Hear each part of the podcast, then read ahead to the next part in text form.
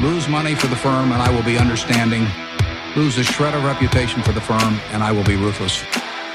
I welcome your questions.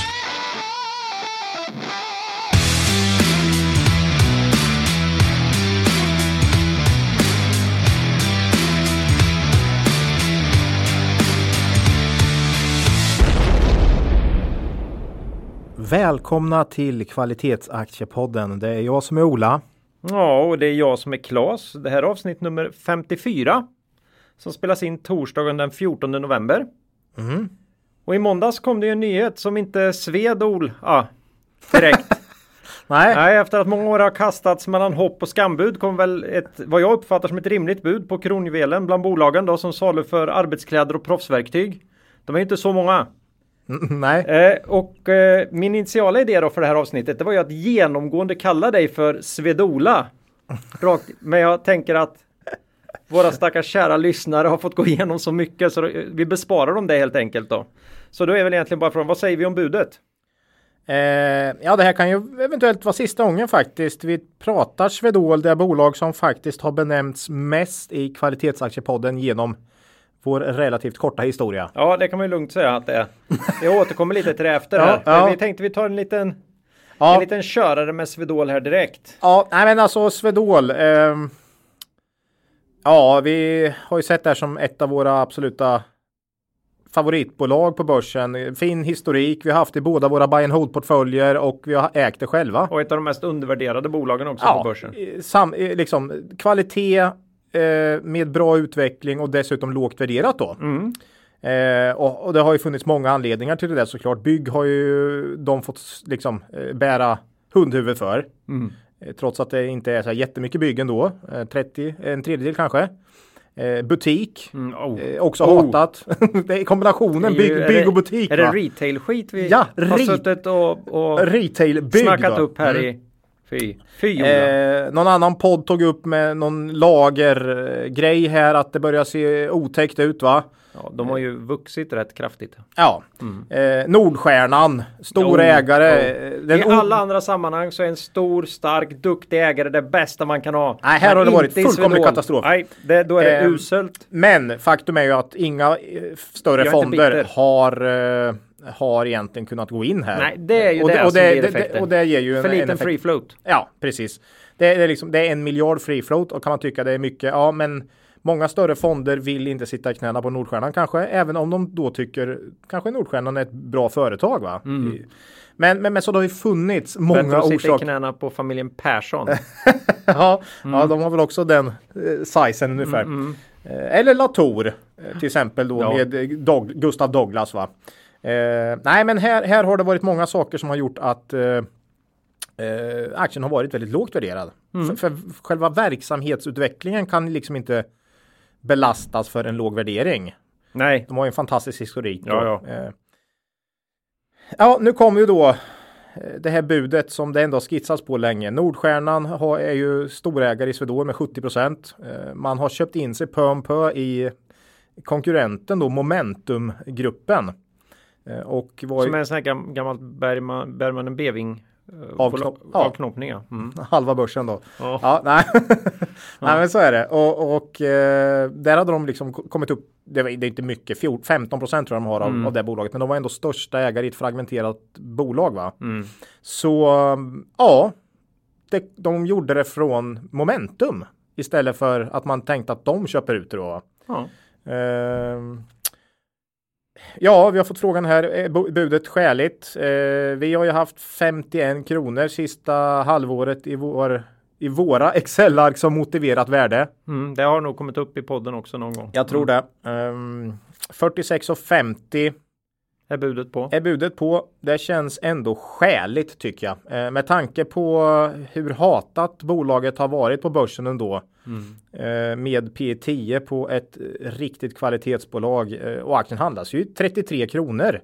Innan budet. Så att eh, ja, det är det inte konstigare än att hade vi fått 46 spänn i, i dagsläget så hade vi sålt och flyttat våra pengar någon annanstans. ja, det är väl 10 Och nu procent. får vi 46 spänn. 46 och 50 till och med. Mm. Nej, men, nej men så är det. Och det är P15 på redovisad vinst. Det är ändå det är ändå skäligt tycker jag. Eh, premie på 40% mot senast betalt och man måste ju ta med senast betalt här. Mm. Det är som i kappbal. 20% är budet på och aktien stod i, eller 20 kronor bud, Mm. var budet på. Och aktien stod i 60 kronor för några år sedan. Mm. Ja, ska man då inte kunna köpa? Nej, men det var ändå liksom jättepremie. Ja, Så att, eh, ja, börsen värderar det till 33 kronor. Och vi, man får 40% premie här. Eh, skäligt. Vi har redan sålt våra aktier. mm. Var, varför gör man på detta viset? Det är ju givet för oss, men det kanske är någon som undrar.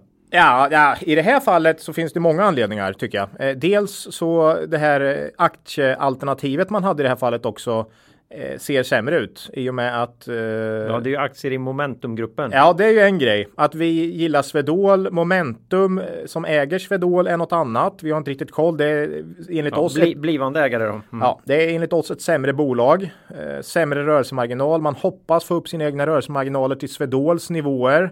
Eh, jag har sett exempel på när man gör, försöker göra det här och det förvärvade bolaget istället tappar rörelsemarginal då.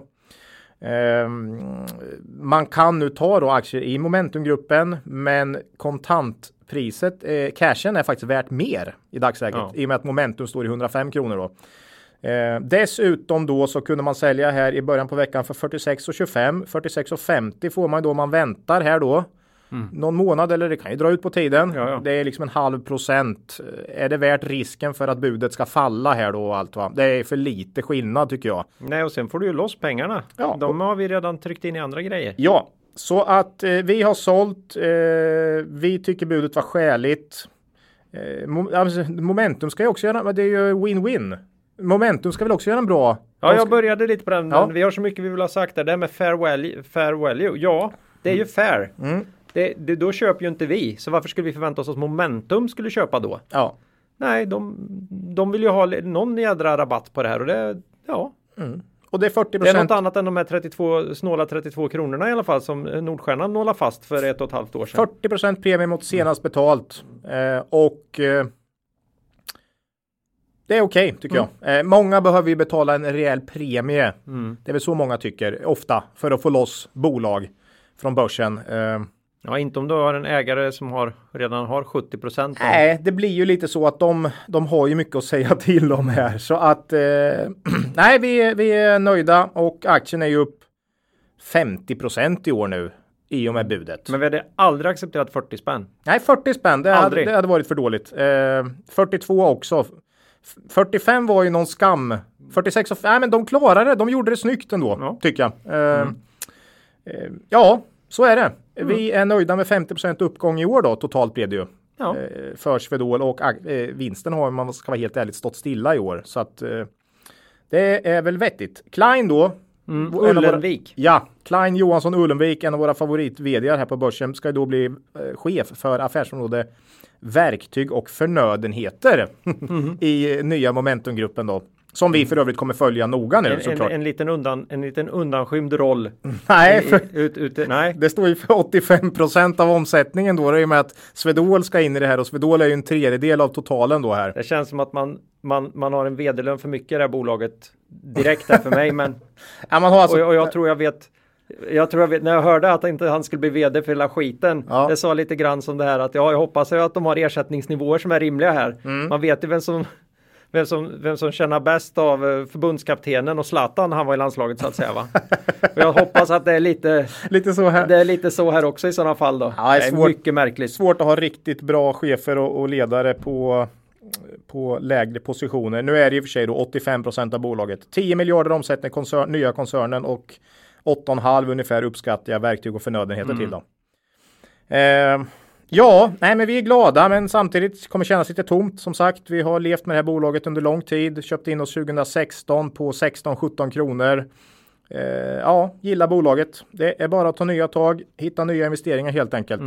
Vi pratade om det senast idag. Eh, Vi mötte en hantverkare när vi varit på lunch här och du direkt kollade. Ja, det var Gesto. Ja, det var arbetskläder från Swedoria. Ja, eh, nu kan du lägga ner det Ola. Ja, så är det. Ehm, Ja, och det är väl passande övergång till att vi därmed får passa på att tacka för den här tiden. ja, får vi Eh, göra. 54 avsnitt hann det bli av podden. Ja, Så nu lägger vi ner Swedol-podden här. ja. Vi har funderat jättemycket på, skulle vi inte kunna gå vidare ändå? Ja. Så att säga. Men- Ut, utan Swedol. Mm. Men, men eh, jag ska säga att livet utan dem på börsen är väl ungefär som den normala kassan i Anota ungefär va? Det är tomt Det är tomt. och innehåll, innehållslöst va? Ja, jo. Eller, eh, men fast du hade ändå något lite här. Du sa att vi kanske skulle kunna bli typ SJR eller Doropodden istället. det kommer ju alltid nya bolag. Ja, ja, man vet ju inte. Det är ju så. Men Mm. Man det blir lite depp. Det är ju det här igen. Vi blir ju depp va. Det roliga är ju inte att kränga. Det roliga är ju inte att få realisera utan det sköna är ju att hitta bolagen. Ja, och äga bolag som man tycker är bra och undervärderade. Det är glädjen för Swedol har oss. ju blivit som en nära vän. Ja, lite så. Ja, nej, vi får köra vidare. Så är det. Tack Svedol för den här tiden säger vi. Ja. Eh, Och lycka till i eh, Momentumgruppen, både till bolaget och bli. Klein. Vi kommer ju få, vi kommer ju börja följa momentum Ja, klart jättenära nu och sen bara utvärdera vad de gör med gamla Swedol och vara jättebittra så här. De kommer försöka säkert inte särredovisa det. Nej, Men, ja. nej, det Ehm, hoppas jag faktiskt inte. Bra Claes! Ja, nej, men det var väl en liten, in, in, en liten väntad inledning Ja, på, på en Kvallepodden när Swedol blir uppköpta. blir uppköpta. Mhm. Så för att komma vidare med själva podden i övrigt här Ola, vad har du gjort sen senast? Ja, det, du har ju varit hemma hos mig på lite partaj bland annat. Ja, vad Eh, tackar för senast. Mm, annars så, ehm, ja, inte som, jobbat som ett djur. Är det, vad är det något speciellt? Nej, det, Inga, rappo- inga rapporter och så? nej, vi har mycket om våra onoterade bolag och sen är det mängder med rapporter. Det är mycket som är intressant nu. Det är sådär på håret väldigt mycket. Ja, och då ja. blir det jobbigare än vanligt. Ja, det blir ju det. För ofta kan du avfärda eller känna att klock. Men Mm. i, den här gången har vi räknat och räknat och, och vänt och kollat och ja, så att mm, Och sen har man ju lite så här konjunkturoro och, och Mm, skit. finns i, också ja, det. så här, håller på och gnisslar. Och där här kan man ju säga nu att nu kan man ju växla Swedol-pengarna då med viss konjunkturrisk då till något annat kanske. Mm. Ja, Eh, så lite det, mindre riskfyllda. ja, så är Mm. det. Eh, så är det. Nej, jag har eh, sen senast Vad har du gjort? hjälpt min livskamrat att installera en sån här cykeltrainer av märket Elite Mhm, till hennes träningshoj. Gick fruktansvärt enkelt. Okej. Köpte den ju begagnad av en skön västgöte då. ja, vet du, han var ju helt fantastisk. Frågade om han hade gjort, eh, gjort klassikern. Nej, men han brukade köra alla, alla Vasorna då, så han åkte skidor, cyklade och sprang Vasaloppssträckan. Nej. Körde han som sin grej. Och sen en massa annat. Men du, Ja, men- men du körde den här klassiska Ja, det, för, oss var, för oss var ju det här den värsta elitprylen då, men han tyckte att den började bli lite daterad den här. Men den är skitfin då. Du körde det här, det något? Ja, den något. Nej, det var inget att pruta på det kan jag Nej, säga okej, direkt. Nej. Så man kopplar upp den mot, mot en programvara som heter Swift då. Har gjort det på ungarnas eh, TV. Och så nu är det inte bara Det är mjukvara här alltså? Ja, det är mjukvara va? Ja, Swiften är ju någon sån där app. Så. Okej. så nu är det både hon och barnen som spelar tv-spel i källaren. kan man säga. Och som tur för husfriden då Mm. så blir ju längd, längden på fruns spela, äh, spelande är ju rätt självreglerande då. Det är ju svinjobbigt att cykla, Ja. cykla på den där mackapären. Nej, men barnen då, de spelar oändligt. De kan ju spela i oändlighet. Det är ju Ja. bara tum, tummarna och, och batteri, batteritiden på de där handkontrollerna Ja. som, som är någon slags begränsning där. Eh, så, så det har jag ägnat mig åt. Intressanta grejer. Trevligt. Ganska trevligt att cykla. Jag har provat det där också. Eh, och i dagens avsnitt då. Mm. Det blir eh, rapporter. Det är väl andra svepet här kan man säga. Mm. Eh, kommer bli lite rapportsnack även nästa gång. Ja, det brukar vara en tre. några eftersläntare. Ja, Mm. och det brukar ju vara ganska populärt kan vi se bland lyssnarna så att uppenbarligen gillar ni det. Ja, vi tänkte köra bokstavsordning idag med. Det var efter, det var väldigt omtyckt bland våra lyssnare fick vi reda på här efter förra podden. Så vi kör bokstavsordning på bolagen. Ja, och bland oss själva också. Det är Ja. ganska lätt att gå tillbaka när man vet i vilken ordning Exakt. eh, de kommer då. Så Mm. Med risk för att vi inte kan alfabetet blir alltid lite jobbigt då. Mm. Vi kör ett eh, kärt gammalt citat också idag. Mm. Eh, nu när Swedol lämnar eh, börsen. Mm. Men eh, det blir ingen fråga för det orkar vi inte när det är sådana här rapportperioder. Nej.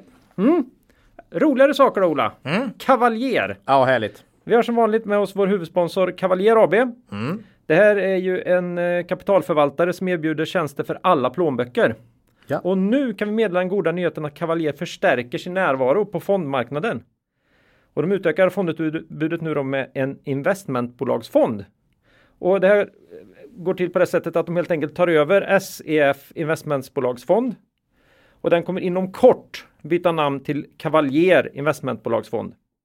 Ja, det är Och, kul. ja, och då får den ju därigenom en delvis ny inriktning. Och det är ju i linje med Cavaliers kvalitetsbolagsfokus. Mm. Nej, kul, vi har ju pratat mycket eh, investmentbolag Ja, också. och senare framförallt. Ja, och att det kan vara väldigt bra för en, en diversifierad portfölj. Mm.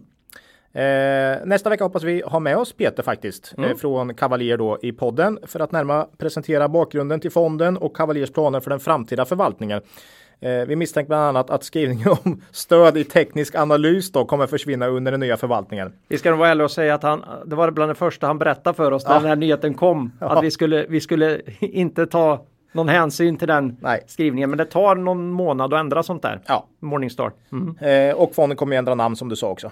Eh, fonden kan precis som deras tidigare fond då, Cavalier Quality Focus, enkelt handlas på både Avanza och Nordnet. Eh, Jag även, vet inte även på det- andra banker. Ja, eh, Quality Focus. Jag utgår från att det är som med den här också. Det kan vi fråga Peter Ja, nästa avsnitt. Så får vi reda på om bankerna ligger och gömmer den här under disk också eller om, om, om det är om det är Avanza eller Nordnet som gäller då. Får se. Ja, och eh, som vanligt missa inte möjligheten att följa Cavalier på Twitter. Sök på Cavalier underscore AB. Mm. De delar med sig av både åsikter och insikter. eh, Om alla möjliga bolag och branscher. Och de är ju inte bara fonden här utan de har ju också många bolag de följer i sin diskretionära förvaltning. Mm. Som, som de gärna pratar om. Ja. Ja, så tack säger vi till vår huvudsponsor Cavalier AB. Sen har vi ju också då våran Eminenta samarbetspartner Börsdata. värdeinvesterarens bästa vän. Mm. Vi har ju som vanligt en enormt stor nytta av börsdata och deras fantastiska databas nu i rapporttider. Mm. Det är så här, man blir, vi, jag tror inte bara vi, man blir liksom nyfiken. Det är ju ändå ett ganska stort nyhetsflöde parallellt här i, i rapportperioden. Jo. Och då undrar man, jaha, det är någon som säger någonting väldigt positivt eller något väldigt negativt och något. Då vill man ju veta hur är, hur, vad är det för jädra bolag eller hur, hur har de gått? Ja, det, det är ju. sen, tar ju 10 till 20 sekunder så har man en ganska bra bild Mm. utifrån våra grundparametrar hur landet ligger.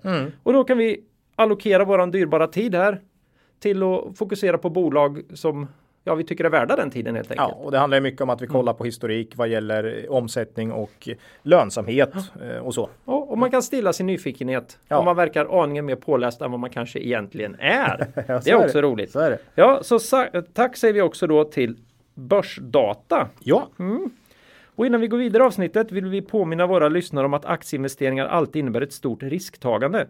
Aktier kan både gå upp och ner i värde. Satsa därför aldrig kapital på aktier som du inte är beredd att förlora. Det vi säger i podden ska aldrig betraktas som köp eller säljrekommendationer. Gör alltid din egen analys av bolagen innan eventuell handel. Ja. Aktuellt idag, det var Swedol. Kan man säga. ja, ja, Mer bli. aktuellt än så behöver ingen. Nej. Nej. Så då kör vi bolag i bokstavsordning Ola. Ja, ska du ta första här då kanske? Ja, jag kan faktiskt gå ut här då. Eh, lite uppföljning. Den 6 september i avsnitt 49 senast pratade vi om Ad City Media. Det är ju en ledande aktör inom digital utomhusreklam. Och de växer ju även sina övriga affärsben då, inte minst i Norge. Eh, vi är ju ägare här också. Eh, vi återkommer till det. Rapporten då kom in eh, resultatmässigt i linje med våra förväntningar. Omsättningen var dock under förväntan, bara 3% organisk tillväxt. Och då ska man komma ihåg att det här är ett bolag som liksom ledigt har vuxit både 30 och 40% per år, men också en hel del förvärv hi- historiskt här. I va? år har väl den organiska varit ganska låg. Ja, att, det har mm. varit tufft. Men, och det här är viktigt då, lyckligtvis fortsätter rörelsemarginalen uppåt. Mm. Och det är ju det viktigaste för oss i det här caset för närvarande. Eh, kommer in på 11,2 procent. Och det är ytterligare ett steg på väg tillbaka mot en årsmarginal på kanske 12-13 som vi skulle vilja, och jag tror bolaget själva också skulle vilja se. Mm. Eh, som hållbart över tid. Mm. Eh, man har delat ut det här DoClick, som den här programvaran som tidigare hette Starcorp Mm. till aktieägarna. Och jag har två kommentarer på det. Och det första är ju då att det blir en sån här IFRS-inducerad intäktsboost här i kvartalet. Och det är ju så tråkigt. Det är ju, vart ju, ser ut som att de har gjort ett jätteresultat. Ja, Okej, Fast det här är ju inga riktiga pengar. engångsintäkter. Som, Alltså de rensar ju för det i, ja, det är bra. i, i, eh, rapporten här. Ja, det är väldigt bra. Men det kommer säkert ställa till det i årsredovisningar och så. Och stackar- börsdata vi. börsdata får ju ta in det och man ser ju även andra som ska göra analyser och så. Mm. Eh, stökar till det lite. Mm. Man, man kan men, egentligen bara bortse från den där så blir det blir Ja. det bra allting. Men Ad City eh, Media hade ju hade ju vinst per aktie eh, utan det och sådär. Ja, ja, ja, visst. Mm. Eh, Så det är ju lite, det var ju lite jobbigt. Mm. Men så är det Mm. med, med redovisningsregler. Man kan väl säga, ja, ja precis, nej men så är det. Marginalen du, som du sa förut, Mm. det är ju ebit-marginal vi kollar på där och den har varit viktigare än oss än omsättning faktiskt nu. Ja, ja, ja. För det är ju det man har tappat senaste året liksom. Ja, i i Norge. Ja. I och med att man, man köpte ju det här bolaget i Norge då. Ja. Eh, Prego Media Mm. som, som hade väldigt mycket sämre marginaler. Man ska digitalisera helt enkelt. Och, Ja, det var ut, utomhus äh, Ja. icke-digitala utomhusreklam helt enkelt. Eh, jag, om man då ska ta doklick-grejen klart då. Eh, så gillar jag ju att man avyttrar det där. Mm. Det där är ju en distraktion bara för bolaget. De kommer må mycket bättre och få jobba med, med sin SAS tjänst i egen bok. Mm. Och, och eh, riska sina egna pengar så att säga. Så, så vi hoppas att det ska gå bra. Mm. Men, men Ed City kan nu fokusera på kärnaffären. Eh, VD då, Anders Axelsson och storägare också i bolaget. Han har ju observerat den svaga tillväxten i media. Eh, men jag gillar ju det att bolaget bedömer att marknaden för utomhusreklam fortsätter att växa och ganska rejält också. Mm. Och det här är ju till skillnad från reklam till exempel i dagspress som fullständigt håller på att haverera. Särskilt om man lyssnar på medierna i P1 Mm. så kan man ju få höra hur jäkla jobbigt de har det. DN och Svenska Dagbladet och även Aftonbladet, Expressen och de här. TV då? Hyggligt. Jag, jag har ingen riktig, Nej. jag tippar att de också har det tuffare. men, det är, Men det är Mm. inte bara, det är inte bara Google och Facebook Nej. som kan hitta en affär här utan Nej. uppenbarligen så kan även utomhusreklam Såg att det växte generellt i Q3 med Mm. utomhus. kan bli en vinnare här då. Mm. Det är ju lite din spaning också. Alltså om man tar någon större trendspaning här så, Mm. så har ju du den också. Ja, ja, definitivt då. Mm. Eh, så det var, VD säger efter mycket fokus på ICA-affären och, och det här benet retail tech då som man håller på att bygga upp i Norge. Och det är ju så här digital signage i affärer, alltså mm, digital digitala ytor inne i affärer kan ju både vara reklamytor men framförallt ja, inredningsmässigt alltså man kan göra reklam för prylarna man har. Mm. Så, så blir det nu fokus på media igen då. Och bland annat så har man precis fått igång en ny, eller i precis i början på det här kvartalet ska man ha fått igång en ny premiumskärm i Oslo. På just det. Det Ka- kan Karl inte- Johan. Ja, Ja, jag tror, jag vet inte exakt var den ligger. Carl Johan den första, Gär- den nej, det var första danska. premiumskärmen låg ju jättebra där. just det. Jaha, Men- en ny? Ja, en ny. Okej, jag Mm. hade, visste bara att de hade, okej. Mm. Jaha. Så, så vi utgår från att den lyser upp Oslos gator här i julhandeln. Ja, det är ju- och det kan bara inte vara dåligt. Det är maffigt är det ju. Maffigt. Så det hoppas vi på. Eh, nedsidan här då. Mm. Upphandlingsstriden runt de här hyrcyklarna i Stockholm då där där Ad City skulle få hela mediabiten. Mm. Eh, förlorades i första instans men har överklagats då.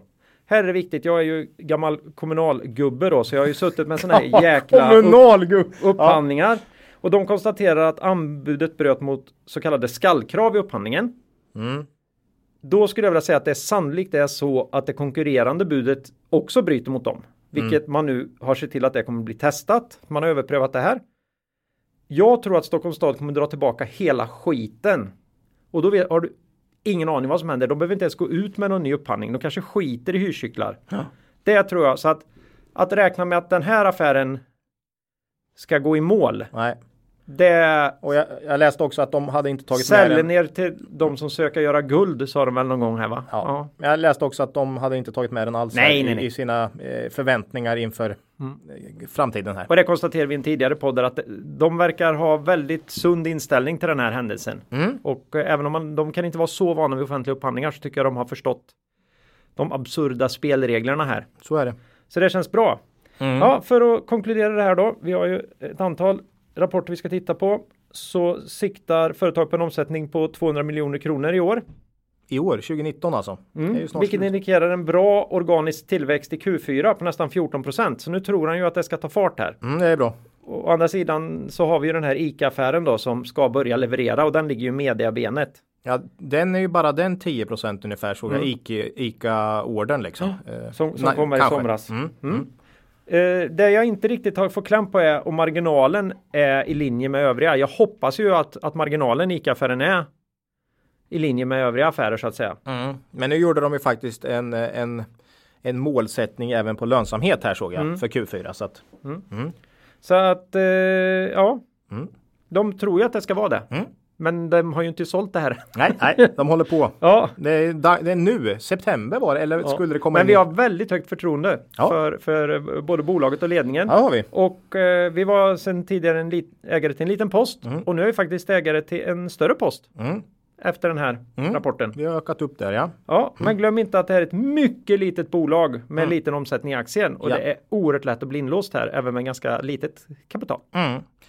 Eh, Vi skissade på en vinst per aktie för 2020 på ungefär 10 spänn här. Eh, och ja, mycket möjligt eh, faktiskt. Det känns rimligt. Eh, men som sagt, lite orderstyrt och så, så att det finns fluktuationer här.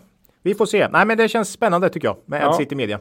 Jättespännande. Du snappade upp lite sena nyheter också innan vi gick in och spelade in här att de skulle bli någon slags eh, ut, Reklamare för ja, eh, av utomhusreklam då också. ja, till begräns- Melodifestivalen 2020 här då. Ja, Eh, Så ett antal kommunala idrottsarenor runt om i Sverige får huka sig för nu kommer Ad City Media här och ska smälla upp stora LED, LED-skärmar. Ja, eller veper. Veper ja, kan det bli. Mm. Ja. Ah, det är alltså det är lite roligt. Det är för tråkigt. Jag såg inte någon omsättning eller jag tror inte de skrev något om det, det, det alls. måste ju utan- vara reklamgrejer ja, mer eller mindre. Ja, ja. ja, men kul, de syns lite. Ad City Media. Tack Claes. Nej, intressant. Mm. Näst på tur då i den här bokstavsordningen är Aspire Global. Mm. Det är en plattformsleverantör och även operatör av spelsajten Karamba. Då snackar vi spel om pengar, främst kasinospel online. Mm. Växer bettingbenet som vi hoppas Ola? Eh, Var med- ja, B- B2B ja. ja Var med i avsnitt 48, 22 juli senast här. Och vi får ju mycket frågor och så jag kan inte ta upp det här igen. Vi, så att det blir en hel del eh, bolag i rapportperiod som vi så, mm, liksom eh, har haft förut. Mm. Nästa podd ska vi då försöka få med lite nya bolag Mm. igen. Eh, Men den här gången kör vi en hel del gamla klassiker. Ja, ja, det blir inget, inget nytt Nej. här nu utan bara gammal skåpmat. Aspire Global, eh, spel då eh, om pengar. Som vi brukar säga. Omsättning plus 16% i Q3. Ebit minus 25. Så lönsamheten fortsätter tappa här. Det är ju mycket ja, eh, regleringarna. Sverige, UK eh, och så vidare. First time depositors faktiskt plus 24 Eh, och det är ju ett sånt här mått eh, många brukar använda den här branschen för att se lite om få en eh, vink om vad som komma skall. Ja, det är lite som antal anställda i... Ja, Eh, i konsultbranschen. Hur många nya har de fått in här som, som nu kan Leverera. generera omsättning nästa kvartal? Va? Så, så den är ju stark. Eh, eh, vi har ju pratat om det här bolaget som ett business to business företag, vilket vissa har tyckt inte varit riktigt rätt då. De har mer sett det som B2C eh, vet jag, men jag tycker senaste årets utveckling är ju allt tyder på att det blir ett business to business företag. För i Q3 så ökade omsättningen inom B2B med 40% nästan och vinsten steg med 15. Men du såg att på helheten så gick den ner med 25 vinsten. Eh, business to business stod nu alltså för 82% av resultatet. mm. Eh, och nej, men vi tycker att Ja, de, de som säger så är ju lite grann att de här är ju liksom en sån här total white label, alltså full, Mm. fullskalig leverantör. Du, du kommer med din idé om hur ditt jä- jäkla kasino eller betting ska se ut. Mm. Och sen gör, står du för reklamen i stort sett och sen fixar de allt. Så då menar man på att de är ju själva speloperatören Mm. Ja, ja. på något sätt då. men B2C här är ju deras egen, Karamba då.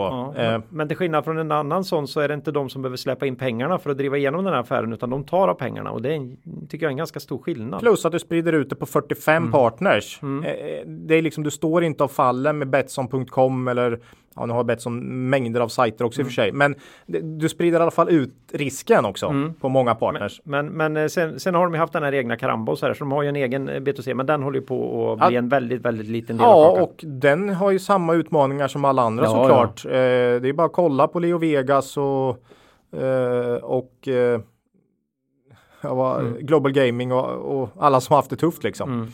Ehm, dessutom förvärvar man ju Pariplay här nu då. Men just det, spel. Ja, och det är ju adderar också till business to business, men det kommer ju in då i Q4 först. Så i Q4, ja, då, då, det är ju ett business to business eh, från och med nu skulle jag säga. Karamba är mer av en testlåda eh, Ja, ja. skulle jag säga framöver nu.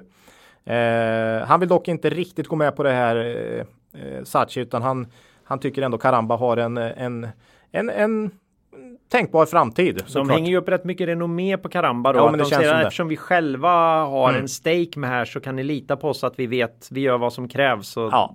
Det är klart att de har en stake ändå för går de här sajterna de sätter upp åt kunderna dåligt så går det skitdåligt för dem med. Så att Ja. Det där är väl lite Men, men vi, sist vi pratade Spire sa vi varför lämnar man inte bara Sverige och tar, Mm. alltså det, det är så liten del och nu har ju KU stämt Karamba också. Så, Ja. så det är liksom varför har de Karamba? Varför är de i Sverige för? Men, det, men på något sätt, de tror ju när man, jag lyssnar på Sachi att det finns ändå en långsiktig potential i Sverige eh, och man vill vara på reglerade marknader och risken går ju ner när du, är- du vet förutsättningarna och förhoppningsvis kommer svenska marknaden att bli bättre framöver för bolagen. För nu är det ju fullkomlig katastrof för hela branschen egentligen. Han tänker att det finns galna människor både på myndigheterna och bland de som spelar va? Ja, så han ja. vill ha, Nej, men en del av detta. KO, KO eh, konsu- konsumentombudsmannen då eh, har ju stämt då Karamba för bonusar, free spins. Ja, hur de är uppbyggda. Ja, medan Spire då tycker att eh, de inte gör något annat än någon annan utan de bara vill statuera ett exempel här och har valt då eh, Aspire då. Mm. Eh, vi får se. De tänker i alla fall inte gå med på det här den här gången. De andra gångerna har de liksom tagit böterna. Eh, men mm. eh, sen har du lagstiftningen. Hela eh, både UK, Holland är på väg så att du har du har liksom de här, den här tuffa trend, eh, tuffa nyhetsflödet i Hela branschen tiden. som vi har pratat om. Ehm, och det kommer nog drabba branschen framöver också här. Mm.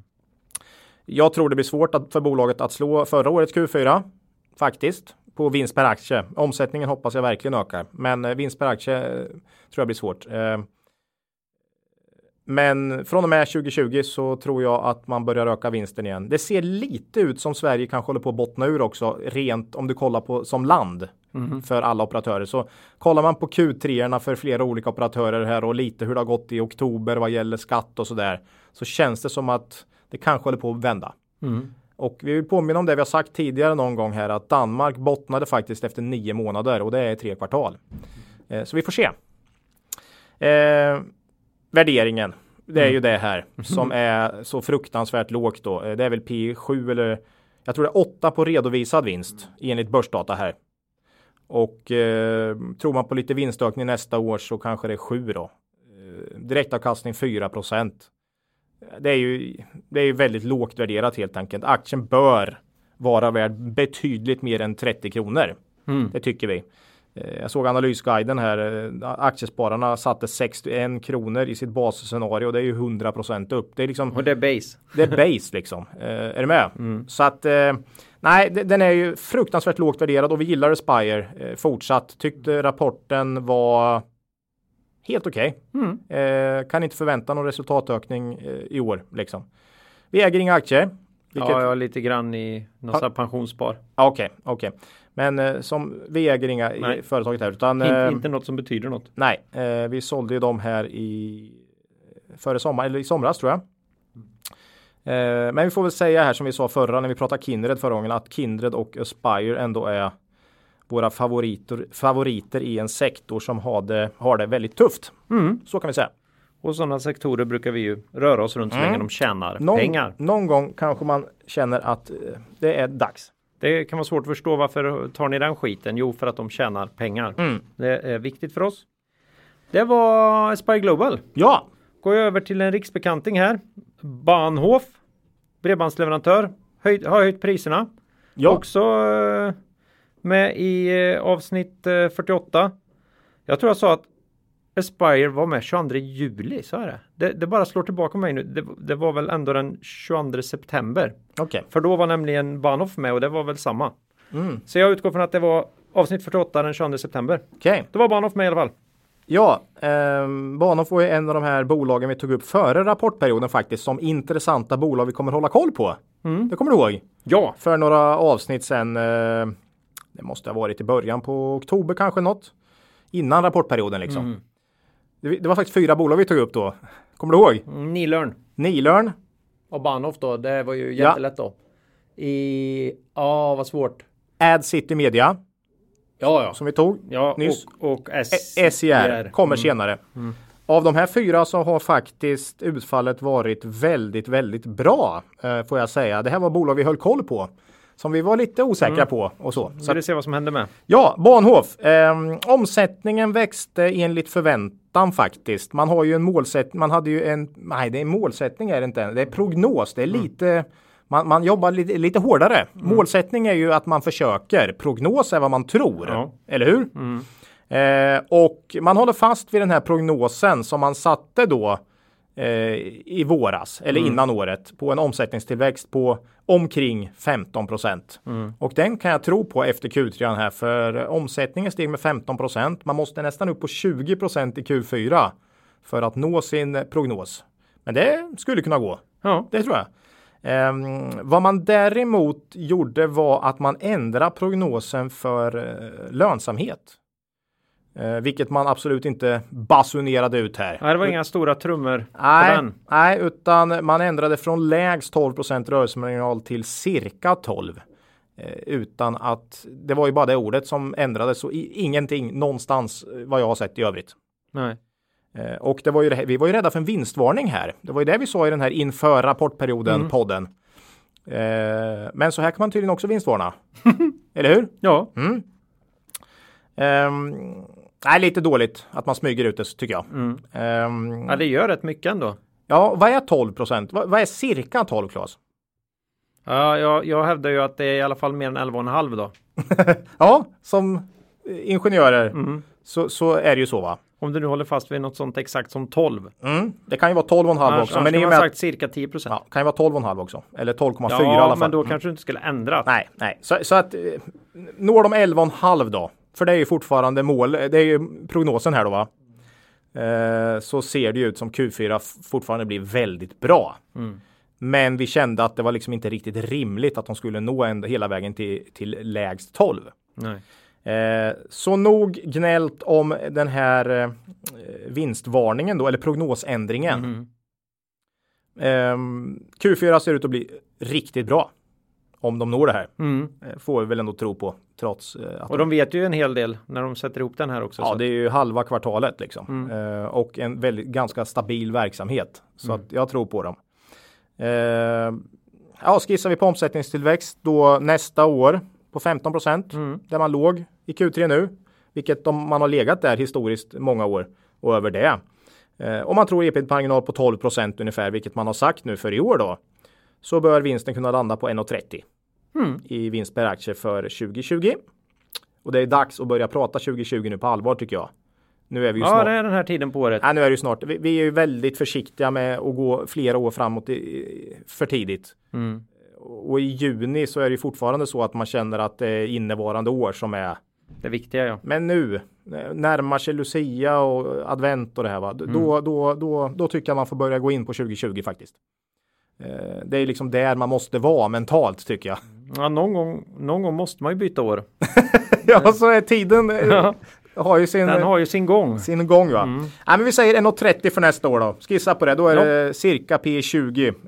Eh, och jag gillar ju Bahnhof så jag tycker nog man bör kunna ligga där uppe med tanke på väldigt fin verksamhet, växer, nettokassa, ebit, eh, EV-ebit är betydligt lägre. Småspararfavorit.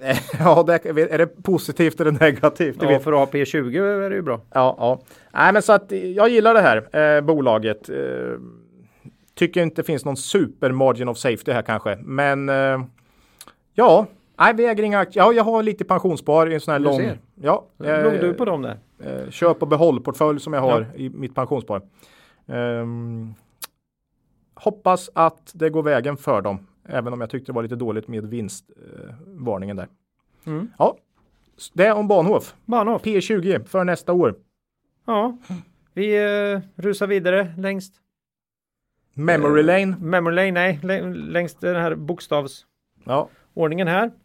Och alfabetet ger oss då BTS. Mm. Hade det inte varit så fruktansvärt dåligt i, i podden här så skulle jag föreslagit en sån här slow clap va? Ja. För Henrik Ekelunds globala spelare här. Mm. Eh, De jobbar ju med strategigenomförande eh, och har några av världens största bolag som återkommande kunder. ja, väldigt många av dem. Man kan väl säga ännu ett kvartal, ännu en fantastisk rapport, eller vad säger du Ola? Här är det ju i Memory Lane som du sa, vi tar ju upp de här, har inte varit med sedan avsnitt 17. 17 maj 2018. Va? Det här är long time no see Åh, Ola och det är ju för att de är svindyra. Ja, de är dy- relativt dyra nu då. Mm. Eh, har ju gått fruktansvärt bra på börsen. Eh, och med rätta får man ju säga. Det här är väl ändå kapbolaget nummer ett. Det är inte det vi har pratat mest om. Men eh, vi var tidigt och har alltid flaggat för det som liksom fantastiska bolaget med den mest fantastiska ledningen så att säga. Det var ju det att de hade en något rimligare värdering lagom till att börja med den här podden så då fick lyssnarna chansen här Och och då ägde vi aktien också. Ja. Eh, Men släppte den väl på 140 eller något. med i första buy and hold. Ja. Eh, Q3 kom ju in, ja det var det trettonde rekordkvartalet i rad. Eh, Faktiskt, såg jag. eh, omsättning plus 22 procent, ebit plus 32. Starkt, råstarkt och vi kollar ju på eh, rapportprestationen här från Henrik Ekelund som börjar bli lite Lite till åren, eh, men eh, hungrig och väldigt duktig alltså. Shit, man, man är imponerad. Ja, dröm, dröm vd. En annan aktiepodd här har ju kallat det här bolaget för slipsnissar och lajvare. Mm. Det har du hört? Ja, Men nu är det väl ändå uppenbart tycker vi att all, för alla att BTS är betydligt mer än så. ja, eller som jag skulle uttrycka det, nu vet vi vilka det är som är lajvarna egentligen. Ja, Ja. nej, BTS klassbolag.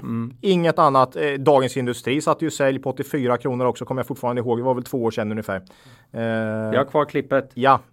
Ehm, I Q3 var det väldigt fina siffror från både USA och Europa som bidrog till den fina utvecklingen. Övriga världen och APG levererar dock svaga siffror faktiskt. På tufft. rapportprestationen var det till och med så att man sa att APG nu är under översyn. Eh, Kan det snackas avyttring, nedläggning, omstrukturering? Eh, någonting är på Resultaten är jättesvaga och man växer ingenting. Mm. Eh, Det står faktiskt bara för 5% av omsättningen nu, så det skulle ju inte det skulle ju inte skada jättemycket om man gjorde någonting här. Helt Nej. enkelt. Men Nej, det är eh, ju inte, det är ingen hemlighet att man under många år har velat bygga upp en riktigt bra närvaro i, i, i Centraleuropa och, och, med, och Tyskland då som, mm, som man verkligen, verkligen ville komma in i och det har man ju gjort nu med besked. ja.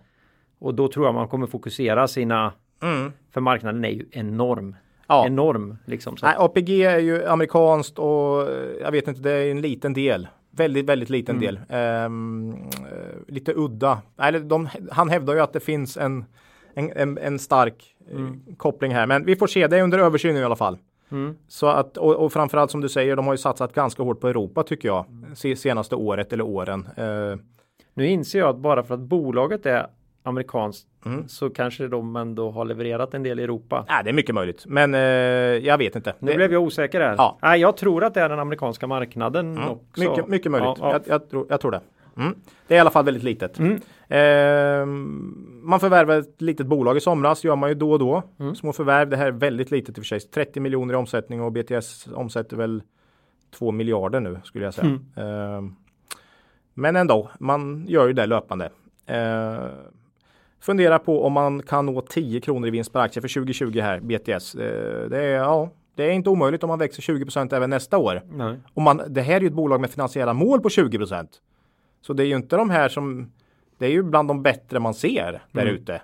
Finansiella mål på tillväxt på 20% Ehm, ja, nej men det kan gå. Om inte konjunkturen klappar ihop fullständigt så kanske det kan gå med 20% tillväxt nästa år. Och det galna är ju att än så länge har det ju varit som Henrik har sagt eh, att Jo, men även de har ju kunder där det går dåligt. Även Mm. om konjunkturen har gått bra så har du naturligtvis enstaka kunder. Och de är ju ännu mer sugna på att köpa deras tjänster. För är det någon gång du vill eller har behov av att liksom byta strategier och få det snabbt genomfört. Ja, det är ju när det går tungt. Mm.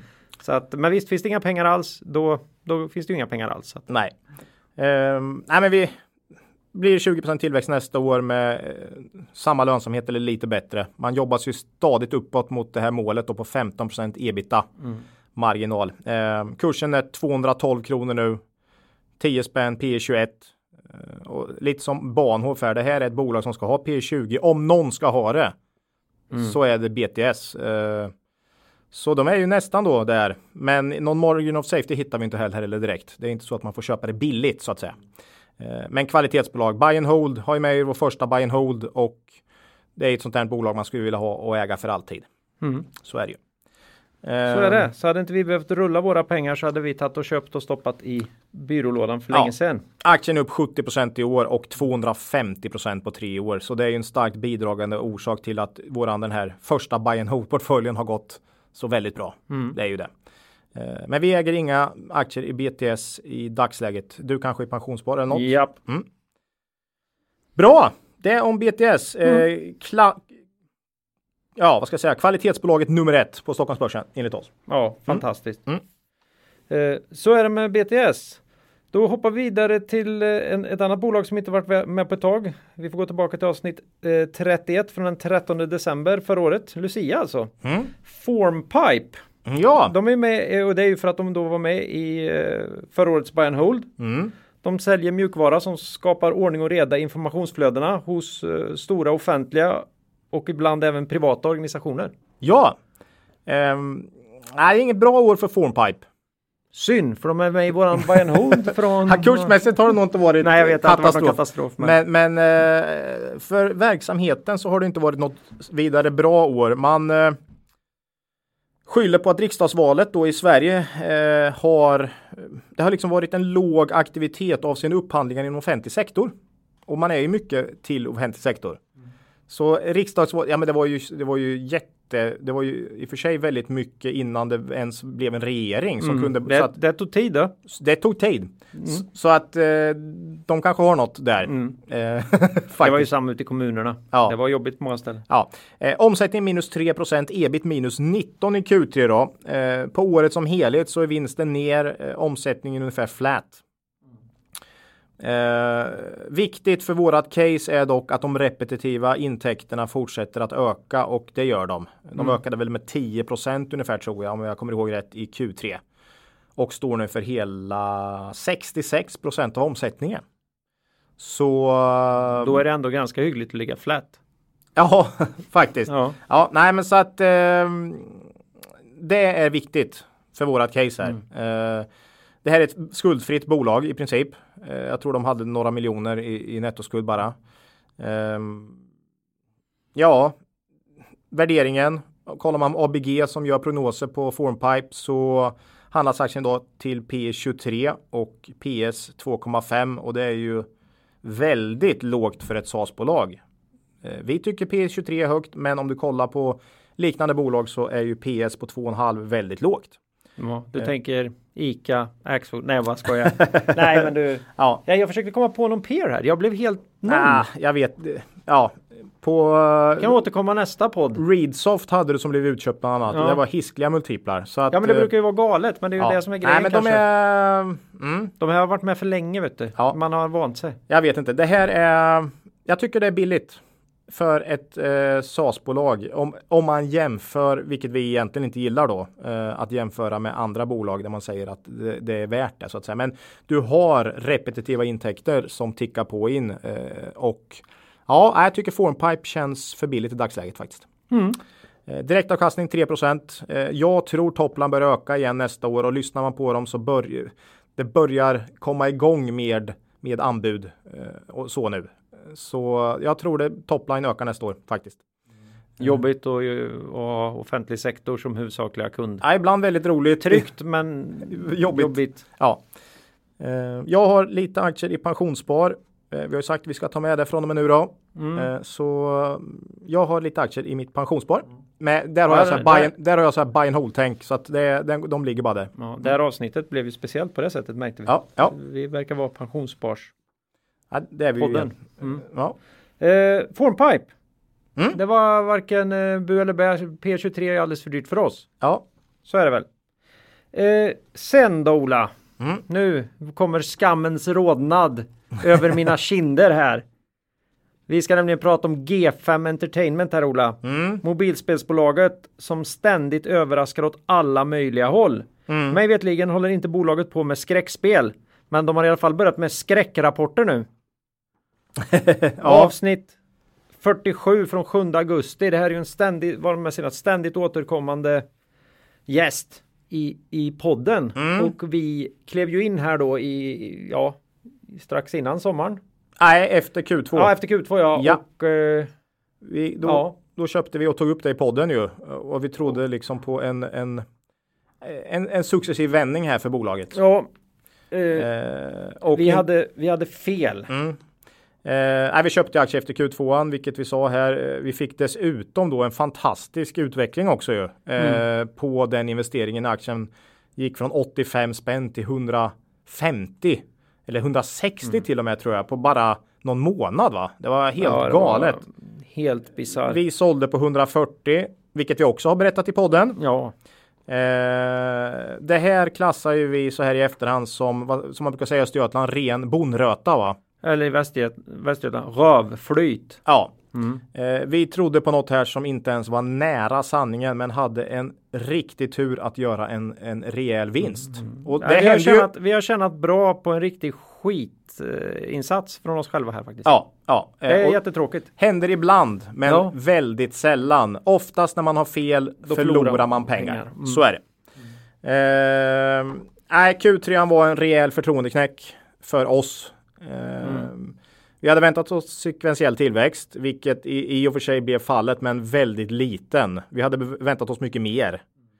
Eh, dessutom hade vi väntat oss att användarförvärv skulle vara i pari- paritet ungefär med Q2.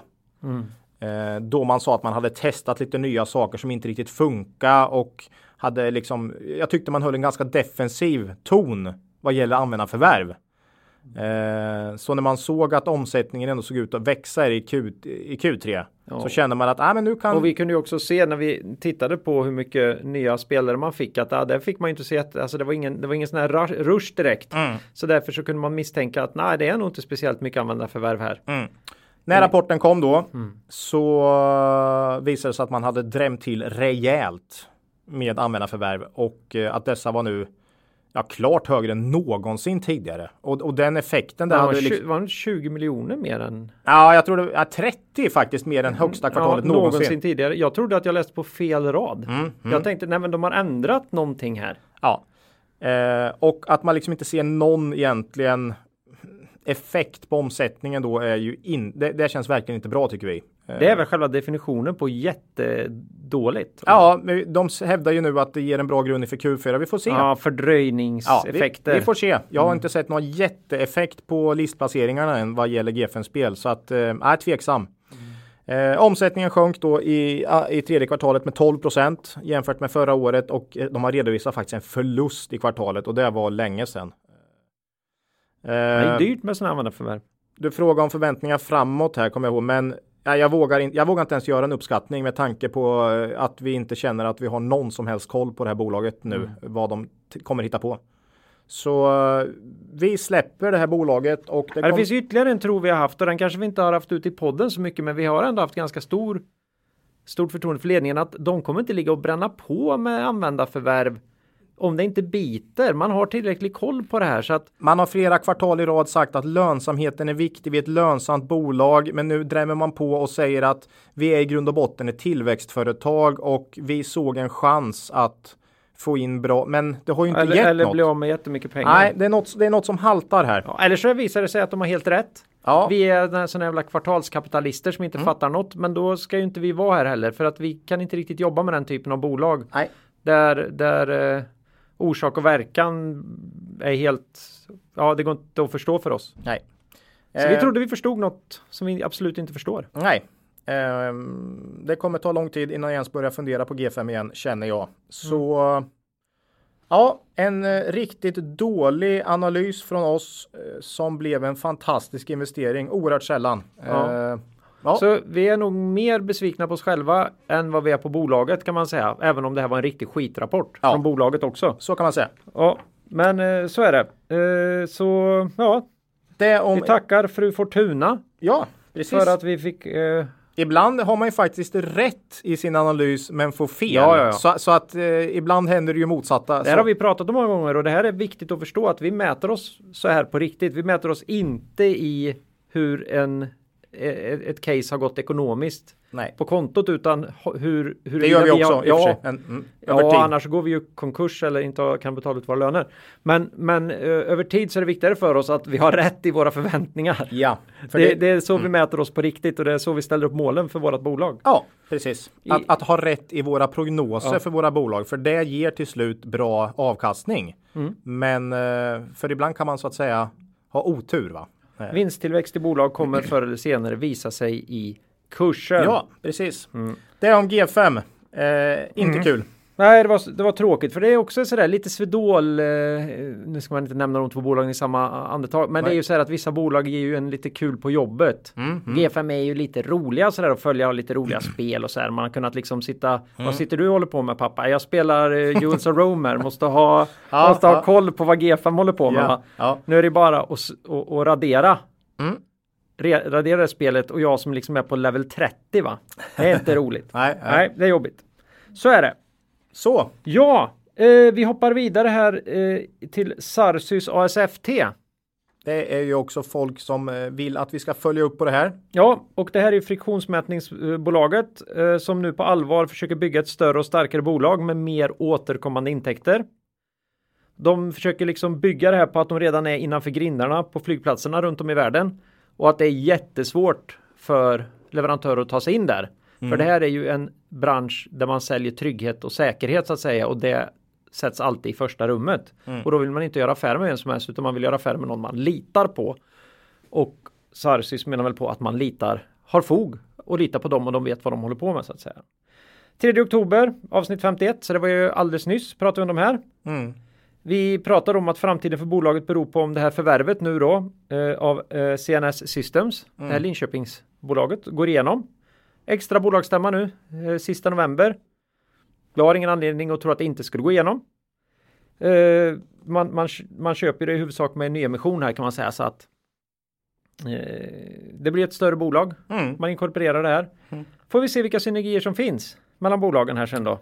Om det går igenom. Ja, Mm. eh, det, alltså det finns ju en god chans att, att det är, finns betydande synergier här. Mm. Det är ju ingen tvekan om man tittar på det. Eh, Men om vi då ska titta på den nuvarande verksamheten så kom rapporten för Q3 in i linje med vad vi hade förväntat oss. Ja, lite sämre än vad de själva hade förväntat tydligen. Ja. Eh, Men vi håller ju kvar vid vår prognos på 90 miljoner i omsättning och 8 miljoner i ebit Mm. för 2019 och det har vi ju sagt nu ett tag här så att den förändrade inte mycket på det. Jag förstår att de var lite miss... De hade alltså en rörelsemarginal på 7 Mm. och det är lite klent när orderböckerna faktiskt Mm. var fulla för hela året redan innan här. Då borde man kunna Men omsättningen var, den var väl lite svagare än man kanske kunde tro men det var ju paritet. säkert per periodiseringseffekter. Och De sa att några också. affärer hade kommit in precis efter och sådär Ja, också. Så att, är svårt att följa sådana här bolag på kvartal också. ja. Ja, Eh, men vi tror på de 90 miljonerna. Mm. Eh, vi tror säkert att vi Kan landa på 8 miljoner i ebit för 2019. Japp. Eh, ja. Ja, vi skulle naturligtvis önska att orderboken fylldes på snabbare, men det är ju det här som är problemet. De är ju orderstyrda Mm. och det är det man försöker bli av med då genom att bredda företaget.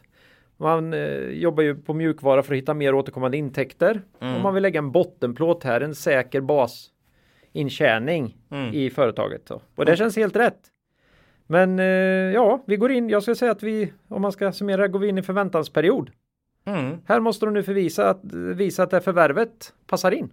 Ja, Och att, att de både kan växa den nya affären och behålla då eh, lönsamheten och marginalerna i den affären också. Ja, för det, det, var, det såg ut att vara väldigt bra marginaler i förvärvade bolag för tillfället. Ja, för tillfället För ja, men de tillfället. kommer ju från ganska tuffa Ja, tider. liksom. ja. Så att, eh, och det kanske också speglas i att man inte betalar. Det ser ju inte ut som något orimligt pris här direkt. Nej, det är väldigt lågt om man ser Ja, till nuvarande ja. vinst, men Ja. den, kanske, den kanske är något uppblåst, det vet man ju inte. Det vet man inte heller va? Eh, ja. Ja, det gör har- ju också att det är lite svårt att göra prognos för nästa år. Det är nästan o... ja, men, det är nästan omöjligt. Vi har kvar ett litet ägande här. ja.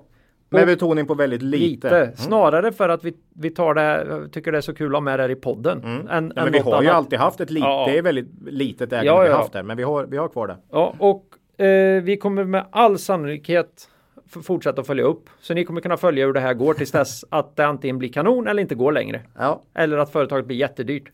Men, Eh. men, men jag tycker det ser intressant ut inför nästa år om förvärvet går igenom och om eh, det här bolaget levererar ungefär som man kan förvänta. Då, då ser det intressant ut inför nästa år, eh, tycker jag. Jag skulle säga att det ser jätteintressant ut. Ja, precis. Men det är ju det som är kall- kallas förväntansbolag då Ola. Ja, jo, men, brukar, eh, vi, brukar vi vara förväntansbolagspodden? Nej, det hoppas jag inte. Nej. Är Så att, så att eh, det här är lite tassemarker. Pyttelitet bolag. Mm. In, man kan bli inlåst här så det bara sjunger om det. Det kan vara spreadar som man som har råd. Ja, eller som man råd. Man är rädd att falla ner i, de här, i det här avgrundsdjupet som Ja. kan finnas i orderboken. Va? Ja, så så ja. var försiktiga här vänner. Men eh, nej, jag Nej. tycker fortfarande det. Och jag är så roligt för de är ju spot on på våran prognos som vi egentligen inte har rört speciellt mycket sedan början på året. Nej, Så nej, det är faktiskt, roligt. Det är faktiskt. lite roligt. Det är ju kvalitet då istället. Men så är det väl med fylld orderbok kanske. Ehm, Ja. nej men det, Det var Sarsis. Sarsis. En snabb återblick då. Vi, vi pratar ju om vi tycker fortfarande det är intressant. De, det, det håller. Det håller. Mm. Eh, utifrån att det är lite av ett förväntansbolag. Ja. SJR in Scandinavia AB då, personaluthyrning och rekrytering, främst inom bank och finans. Mm. Eh, har ju haft det lite jobbigt kan man säga och det är väl på gränsen till under- understatement att säga att det har varit lite jobbigt. Ja, det här är väl, eller var, eh, sorgebarnet i årets buy and hold eh, portfölj. Mm. Utan tvekan. Eh, men Q3 här kom in rejält mycket bättre eh, än väntat. Mm. Eh, jag skulle säga att man är tillbaka eh, faktiskt. Eh, omsättning plus 11% ebit plus 5. I, vår, i, I våras här var ju omsättningen flat och vinsten var ner 50 Mm. Så eh, man är tillbaks faktiskt. Och ebit Kvalitetsbolag. Ja, ebit-marginalen är där på 10% nu i Q3 och det är, ungef- det är där man har legat historiskt. Eh, Man säger de åtgärder som vidtagits inom koncernen det senaste halvåret har börjat ge resultat. Ökade försäljningsinsatser har gett resultat och påverkar omsättning och rörelsemarginal positivt. Man säger att orderingången är god i hela koncernen. Mm. Eh, I år tycker jag man ska komma ihåg att rekrytering utgör en större del här av omsättningen. Eh, och det har bättre marginaler. Och det är hög arbets- eller låg arbetslöshet så det måste vara tufft att hitta folk. Ja. Och ibland eh, finns det bara lite folk så är det bra för dem. Mm, Går det inte att hitta en jäkel då är det dåligt för dem. Ja. Eh, Nu kanske det då är lite hyggligt här, jag vet inte. Jag Men, tror att det är ändå en hel del folk som har fått röra på sig i bank och finans. Så Mm, att eh, mm. det kan nog finnas lite folk där ute. eh, och man gjorde dessutom det här för, varför det är en större andel i år är för att man gjorde ett förvärv då av Women Executive Search eh, i början på året och det är ju rekryteringsbolag för eh, kvinnor i eh, ledande. Ledande position. Bra Claes! Ja, Tack. Eh, så att eh, andelen har gått upp från kanske 12-13 procent av omsättningen till 17 nu. Mm. Eh, och det borde ju bidra till mar- marginalerna positivt då. Och det här eh, WES då, eh, WES, de hade 22 procent ebit-marginal eh, vid förvärvstillfället. Eh, pratade SCR om, så det är ju Det dubbla. här är ju helt i linje med samhällsutvecklingen. Tjejerna gör helt enkelt bättre ifrån sig än männen Ja. i typ precis överallt. Så varför inte inom rekrytering Ola? Nej, eh, men Mm. Vad det här då påvisar, inte just att kvinnorna utan det påvisar lite med tanke på vilket bolag det här är Mm. som de har köpt och vilken marginal. Det visar lite på hur svagt ursprungs SCR gick i våras. Ja just det, det är en klassiker. För det här har varit med hela åren, året liksom och eh, ja, nej det är ju jättesvagt måste det ha varit i Mm. våras eh, för liksom det gamla SCR. Man pratar om SCR IT som en man får liksom fått reboota det och ändra affärs. Man, har, man gjorde jättemycket under 2018 för att skapa tillväxt. Och vissa av de grejerna verkar inte ha slagit fullt ut rätt om vi säger så. Det verkar ha slagit snett. Kan, ja, Mm. så kan man säga. Eller så såg man att det här kommer bli stentufft. Vi försöker möta det men det räckte inte. Nej. det Och dessutom tror jag att det var en inbromsning i marknaden också. Det är min egen spontana gissning eh, och att den kom då eh, vid ingången här 2019 så det blev liksom dubbel effekt. Eh, och eh, omsättningen har inte varit riktigt lika svag som resultatet faktiskt så att det är nog ganska mycket omstrukturering och mycket och man har bytt flyttat till större lokaler också såg jag. Mm. Så att, eh, ja. Nej, men det, har, det har varit, eh, det har inte varit en bra vår. Nej. Eller första halvår. Men som sagt, Q3 är klart bättre.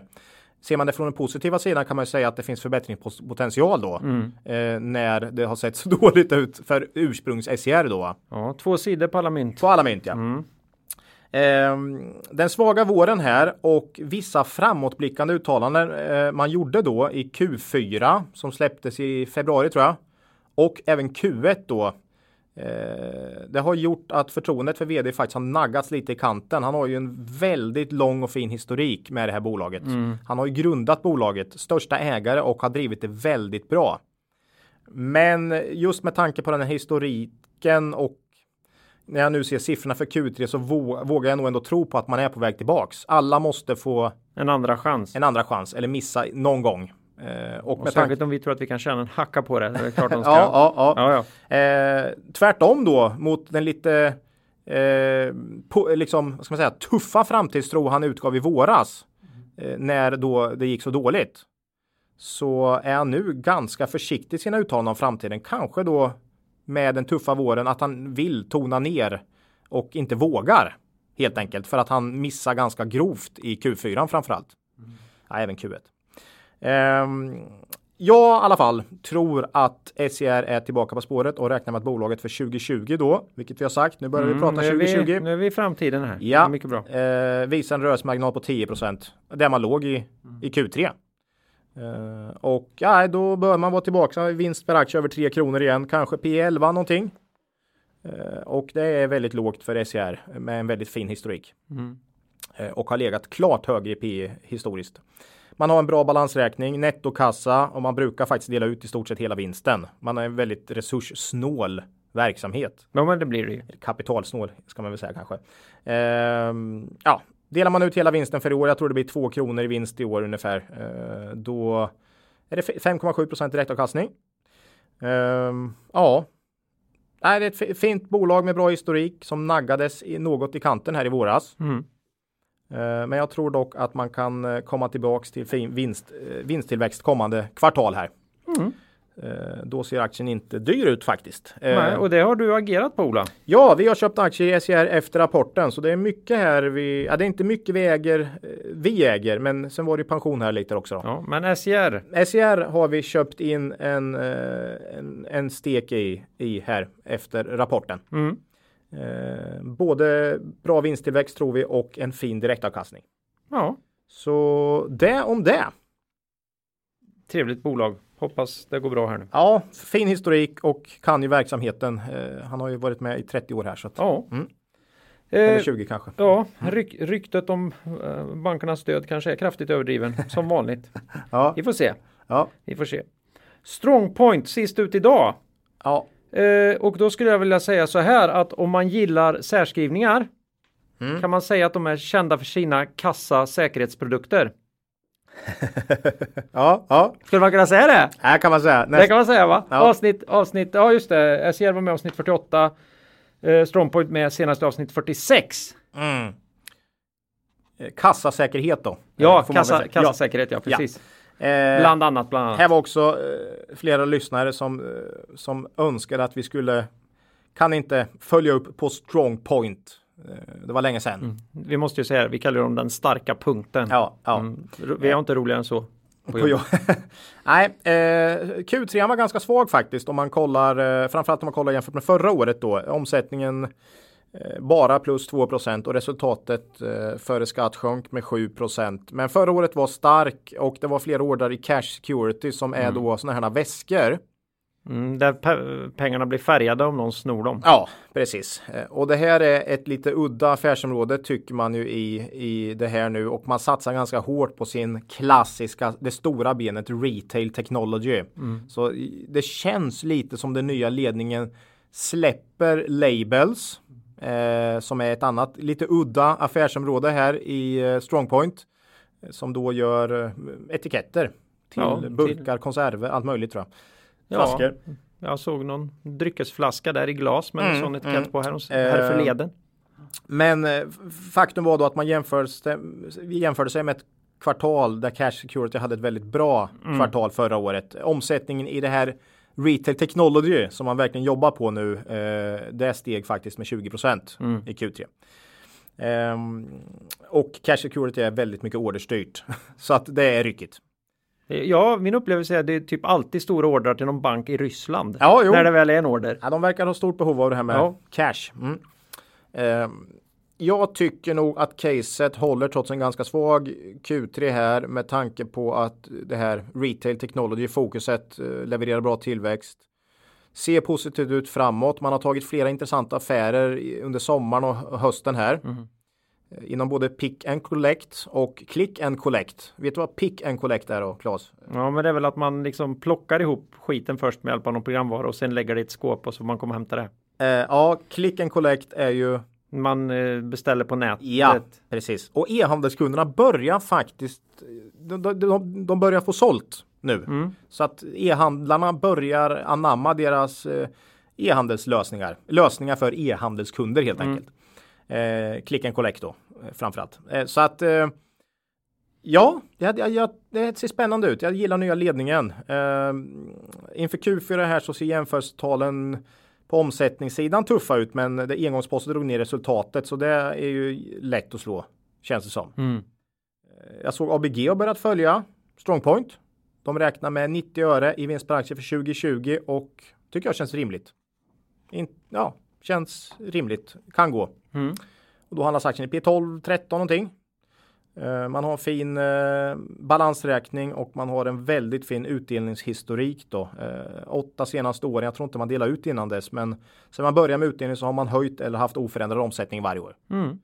Och håller man i år så är det 5% direktavkastning. Väldigt bra. Mm. Kan mycket väl höja också för vinsten har ökat i år. Så då kanske det blir ännu mer. Vem vet? Ja, nej men det man har också förvärv på agendan. Så att det, det var lite det jag skulle säga. Ja, det står väl alltid, ska man dela ut eller ska man köpa bolag? Eller? Jag hoppas ju att de hittar ett riktigt bra förvärv, för jag skulle vilja att de fick liksom en sån här liten skjuts i omsättningen. Jag tror att det skulle vara ja. positivt för aktieägarvärdet, även om vi egentligen inte bryr oss så mycket om det. Så tror jag det skulle betyda mer. Jag tror det skulle betyda mer än Mm. Man drömmer ju om att de, Spanien är ett sånt där land där man ja, skulle men... vilja att de hittade en, en bättre närvaro. Kanske också på tillverkningssidan, att man blev mer lokala där. Mm, kanske förvärv där. Mm, men jag vet inte vad som finns där ens. Det är bara dröm, fria fantasier, drömmar. Spanien går dock väldigt bra eh, med mm. det här nya Roadrunner-konceptet mm. i dagsläget. Ja, nya vdn verkar ju vara ja, verkar duktig. ett fynd. Alltså. Och eh, ja. Ja, sen har du mer att säga här. Ja, stor inbetalning från Bane Nor, ja. Mm. Ska ju komma här i Q1, 56 miljoner NOK. De har ju de har ju någon eh, anläggning på en eh, geografisk plats där de ska dra någon järnväg va? Mm. Så de ska förmodligen köra lax eller olja där. Det är en av de två tror jag. Du kommer ihåg eh, macken när de ska dra en, en väg? Ja, ja mm. det, är lite, det, är samma. Det är lite samma Men, här. Eh, fick de, eh, vad sa du, 65? 56 miljoner. 56 miljoner nog för dig macken. Och dessutom macken tackar ju nej va? Ja. Det gör ju inte de här utan de, de, de tackar och tar emot de istället. tackar och tar emot här ja. Mm. ja. Eh, så det är ju lite intressant. Jag tror inte det kostar riktigt så mycket att lokalisera om den. Det var labels. Det var labels ja. Mm. Eh, insynsköp från vd efter Q3. Eh, ja, nej, fortsatt intressant. Nya ledningen tycker vi känns bra här och eh, ja, man är på spåret tycker mm. vi. Aktien står och stampar. Du har en liten post där va? Ja, vi har en liten, en liten stek. Den är med beteckning på liten. Mm. Eh, lite den här, eh, man vill hålla koll på dem. Mm. Så man är med den dagen, för jag tror att det kommer hända här någonting här mm. en vacker dag. Idag, ja precis. Det var Strongpoint. Ja. Vi sticker iväg något vansinnigt i tid som vanligt. Mm. Eh, så att eh, det är tur att vi hoppar, hoppar över lyssnarfrågan. Snarare är det att vi försöker välja lite bolag som lyssnarna gärna vill höra om. Mm. Eh, så ska vi istället köra ett citat som för första gången var med i avsnitt nummer fyra. Mm. Så det är ju ett tag sedan alltså. Och var det, det inte det jag twittrade ut också här? Jo, och mm. det är ju det här. Har inte alls någonting att göra med Svedol. Svedol här utan helt taget i luften bara. Men är det sista gången vi pratar Svedol så, så, så får det vara värt det. Ja, mm. och då har ju Warren Buffett sagt så här då. The stock market is a device for transferring money from the impatient to the patient. Mm. Ja, aktiemarknaden är en maskin som flyttar pengar uh, från de otåliga till de med tålamod. Ja. Tack så mycket. Ja, har vi någon mer kommentar? Nej. Nej, Nej, men det är ju så många tröttnar väl på Swedol efter ett års sidleders kursrörelse kan man säga. Eh, men jag skulle säga det är väldigt ovanligt att vi blir sittande med bolag så länge när vi tycker att bolaget underliggande visar bra, bra och inte till slut i slutändan kommer ur det på något vettigt sätt. Antingen i en kursutveckling som i Enea Mm. eller, eller i det här fallet ett uppköp då. Men uppköp är ju udda. Det måste man ju komma ihåg att det är väldigt ovanligt. Mr Green fick vi ju dock förra året då. Men, eh, Mm. Det var inte efter lång och trogen. Nej, det, hade var vi ju- köpt bara några, Ja, någon månad innan Fy det. vilken tur. Ja. Ja. Eh, Swedol är något annat. det är något annat ja. Ja. Eh, nej men så är det. Vi gav inte upp där. Vi tyckte de levererade klart bättre än vad, hur aktien gick. Så kan vi säga. Så det har man att lära sig av det här citatet att trummar verksamheten på det ser bra ut så kommer förr eller senare marknaden belöna dig i, i normalfallet. Ja. Så är det. Eh, vi närmar oss slutet, vilket är tur här. Eh, för nu, nu, nu börjar vi eh, bli riktigt sega va? Nästa avsnitt 28 november. Minst ett nytt bolag har du utlovat Ola. Ja. Då håller vi eh, dig mot det. Mm. Några sena rapportkommentarer. Eh, och i övrigt vet vi inte. Det vi vet är att om ytterligare ett avsnitt längre fram så blir det ju en ny buy and hold. Ja, brukar vi kanske- ta runt Lucia. Så det kanske blir någon, någon liten upp, uppladdning inför det. Mm. Eh, maila oss gärna eller kommentera på kvalitetsaktiepodden.se. Eh, vi finns på Twitter Mm. också. Ja, Det är trevligt. ja. Eh, och apropå buy and hold kan man gå in då på kvalitetsaktiepodden.se. För att se en uråldrig buy and hold nu då. Ja, man kan se, ja, man kan se buy. Ja, man kan se buy and hold 1 och 2. Mm. Eh, det vill säga den vi tog fram 2017 och den vi tog fram förra året 2018, alltså i slutet på 2018 då. Jag kallar dem julen 17 och julen 18. Ola. Okej, där kan man se vilka bolag vi gillar. Mm. Eller gillade. Gillade. Ja. Just då i alla fall tyckte vi det var bra idéer. Och titta närmare på dem. Ja. Eh, vi håller oss ju knappt vi håller knappt nästan över vattenytan när det gäller att svara på mejl och så. Nej. Vi lovar att försöka eh, beta oss ikapp. Ja, jag gjorde ett ryck förra veckan här, men Ja. jag ska fortsätta nu. Och eh, så att vi, vi är inte så otrevliga som det kan verka när det dröjer två, tre veckor utan vi försöker vara något snabbare än så normalt. Ja. Mm. Jag är lite klen på meddelanden på Facebook så känner jag att ni har skickat något viktigt där, lägg ett mejl också. Eh, ja, något, slutligen här något riktigt makro eller tea värt att ta upp idag. Nej, har inget där faktiskt. Mm. Du då? Ja då. Eh, jag kan ju inte låta bli att återge ett citat nu från en eh, lite daterad artikel i DI. Om de här så kallade robotrådgivarna då va? Det, här, det här gjorde mig glad ända in i själen, det här citatet då. Det var Fundlers vd, det är ju en sån här robotrådgivare då. Och han konstaterar då i den här DI-artikeln efter att ha gjort ett minusresultat på 15 miljoner kronor vid en årsomsättning här på 218 000 kronor under 2018. 218 000. Ja, Ja. och då säger han så här. Vi kommer att gå back varje månad fram tills att vi når break-even. Slutcitat. Ja. Det är nog ett av de finaste startup-citat jag har stött på. ja, det är härligt. Det det är väl ärligt? Ärligt och bra är det. Ja, Ja, ja. man måste tro på sin produkt. ja. Det där var fruktansvärt roligt. Det gjorde min dag när jag stötte på den där. Mm. ja. Ägande Ola. ja. Allting. Vi äger allting vi har pratat om idag. Är det så? Ja, det, egentligen är det ju SCR och AdCity Media vi äger eh, rejäla, eller post, eh, alltså substantiella poster i. Ja, så är det. Men vi Sen- har också lite Sen har vi lite i pensionsspar och det kan ju du läsa upp. Ja, eh, det var väl eh, Formpipe, Bahnhof, Aspire Global. Mm. Och eh, sen hade jag ju, eh, har vi lite grann i Strongpoint också. Och Sarsis. Ja, Sarsis. Inte att förglömma. Nej. Nej, det var dem. Mm. Då säger vi hej då för den här gången. Eh, men innan vi gör det också så vill vi påminna om att ni naturligtvis ska gå in på Cavaliers hemsida och kolla in deras fina erbjudanden. Absolut. Japp. Eh, och kom ihåg att historisk avkastning i fonder inte är någon garanti för framtida avkastning. Så nu säger vi hej då för den här gången och kom ihåg att Det är först när tidvattnet trotsar tillbaka så nu får se vem som badat naken. Lose money for the firm and I will be understanding. Lose a shred of reputation for the firm and I will be ruthless. I welcome your questions.